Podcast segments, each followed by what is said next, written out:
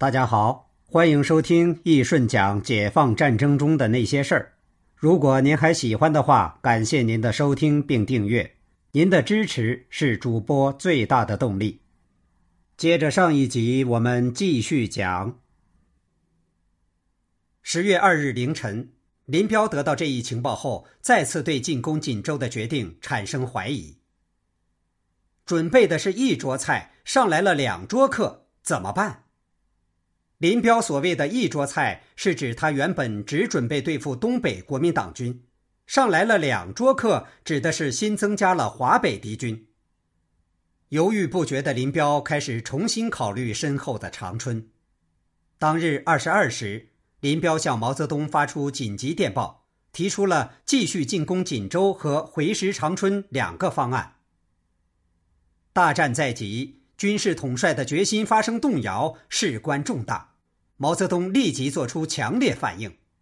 三日十七时，毛泽东致电林彪，指出应当集中主力，迅速打下锦州，对此计划不应再改。在电文中，毛泽东再次批评了林彪的动摇心理。现在攻锦部署业已完毕。你们却因锦西葫芦岛方面并不很大的敌情变化，不敢打锦州，又想回去打长春。我们认为这是很不妥当的。毛泽东在电文中使用了“很不妥当”一词，态度之强硬可想而知。两个小时后，即十九时，毛泽东再次电示林彪：“我们坚持的认为，你们完全不应该动摇既定方针。”好在林彪此次的动摇只是暂时的。二日二十二时电报发出后，经罗荣桓据理力争，再三规劝，再加上刘亚楼从旁协调，林彪终于改变了态度。罗荣桓随即亲自起草电文，表明了进攻锦州的决心。此电报经林彪修改后，于三日二十一时以林、罗、刘名义报中央军委。由于时间差的原因，此时毛泽东反对回师长春的两封电报，事实上还没有发出。四日凌晨一时三十分，毛泽东看到了林彪等人决心进攻锦州的电文，遂于六时复电：“你们决心攻锦州，甚好甚慰。”一九六三年罗荣桓逝世后，毛泽东写成了七律调罗荣桓同志。其中两句为“长征不是难堪日，战锦方为大问题”。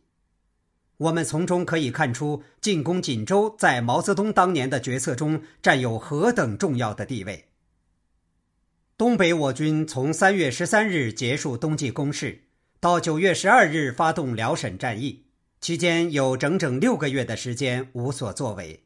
在这一点上，我们也能看出林彪的谨慎。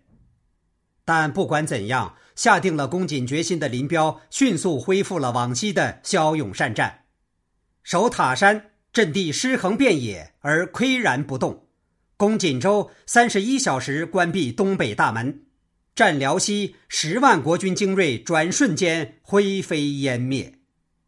辽沈战役的胜利使中国共产党获得了稳定的战略后方以及一支数量高达百万的强大战略机动力量。毛泽东随即做出大胆预言：再有一年左右的时间，即可从根本上打倒国民党。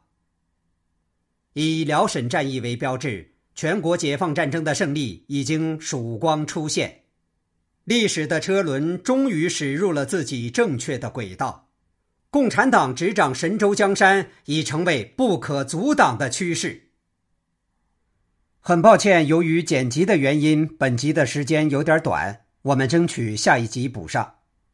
本集就为大家讲到这里，我们下集见。